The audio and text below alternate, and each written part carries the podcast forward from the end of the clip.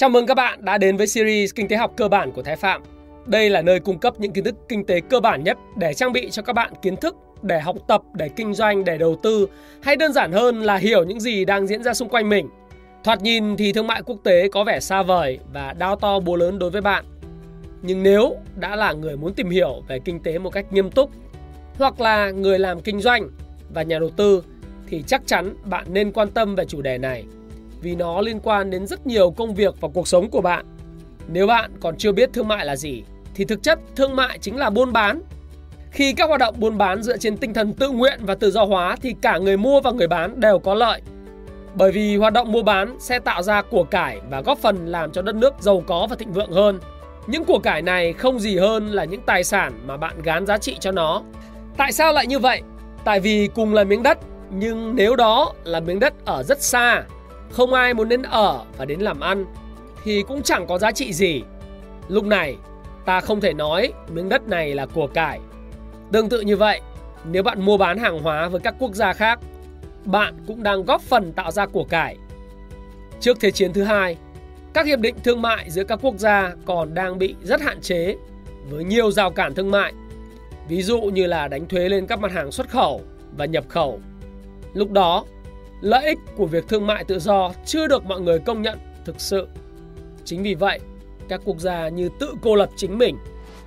Phải mãi gần đến cuối Thế chiến thứ hai, đại diện của phần lớn các quốc gia công nghiệp hóa mới cùng nhau họp ở Bretton Woods, New Hampshire để cùng giải quyết các vấn đề kinh tế toàn cầu.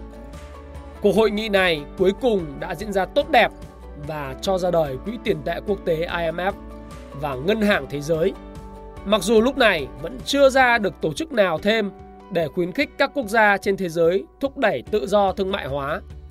Cho đến năm 1947, tức 2 năm sau sự kết thúc của Thế chiến thứ hai, nhiều quốc gia bao gồm Mỹ đã cùng bàn bạc và cho ra đời Hiệp ước chung về thuế quan và mậu dịch GATT.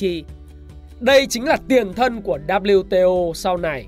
Và mục tiêu của GATT là làm giảm đi các rào cản thương mại để khuyến khích các quốc gia giao dịch và cùng nhau hưởng lợi từ thương mại quốc tế. Những năm sau đó, nhận thấy việc thương mại quốc tế đem lại rất nhiều lợi ích cho các thành viên.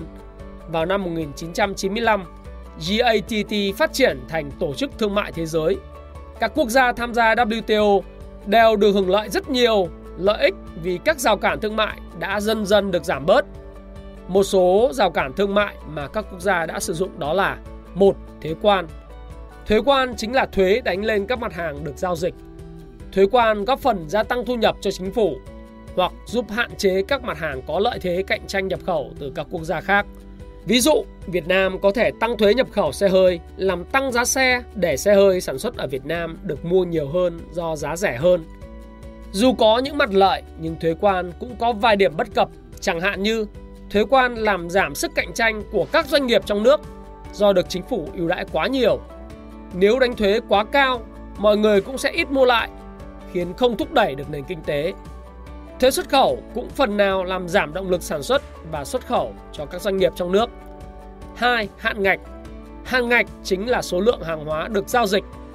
Ví dụ, những năm 1970 và 1980, các nhà máy và Hiệp hội Lao động Mỹ đã kêu gọi chính phủ Mỹ đặt hạn ngạch lên số xe hơi nhập khẩu để hạn chế cạnh tranh và bảo vệ việc làm cho công dân Mỹ. Tuy nhiên, nó lại gây ra việc các nước Nhật Bản và Đức, hai quốc gia sản xuất xe hơi lớn nhất lúc bấy giờ, đã lách luật bằng cách họ xây thẳng nhà máy tại Mỹ. Và cuối cùng, xe hơi nội địa đối diện với sự cạnh tranh khốc liệt hơn nữa. Hạn ngạch cũng có vài hạn chế của nó. Nó không giống như thuế, có thể tăng thu nhập cho chính phủ, nhưng lại gây mất nguồn lực của chính phủ để kiểm soát và quản lý. Một số người lách hạn ngạch bằng cách buôn lậu, và điều này dẫn tới việc hình thành nên các thị trường chợ đen.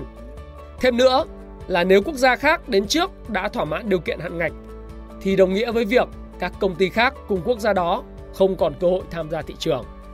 3. Cấm vận. Đây là biện pháp cấm hoàn toàn quan hệ thương mại, xuất nhập khẩu đối với một quốc gia nào đó. Ví dụ điển hình nhất là Mỹ cấm vận với Cuba. Trên đây là một số thông tin cơ bản về thương mại quốc tế. Hy vọng qua video này, bạn sẽ hiểu rõ hơn về các hoạt động mua bán trên thị trường quốc tế. đoán được xu hướng kinh doanh, biết tại sao chính phủ tăng thuế quan, hạn ngạch, ngành nào được hỗ trợ, còn ngành nào thì không. Tôi mong nó hữu ích với bạn. Theo bạn, thương mại quốc tế có nhược điểm gì? Hãy comment cho tôi biết với nhé. Và đừng quên hãy like và share video này đến mọi người để mọi người cùng biết với bạn. Đồng thời hãy subscribe để nhận được rất nhiều thông tin hữu ích hơn nhé. Xin chào và xin hẹn gặp lại các bạn trong video tiếp theo. Xin cảm ơn các bạn rất nhiều.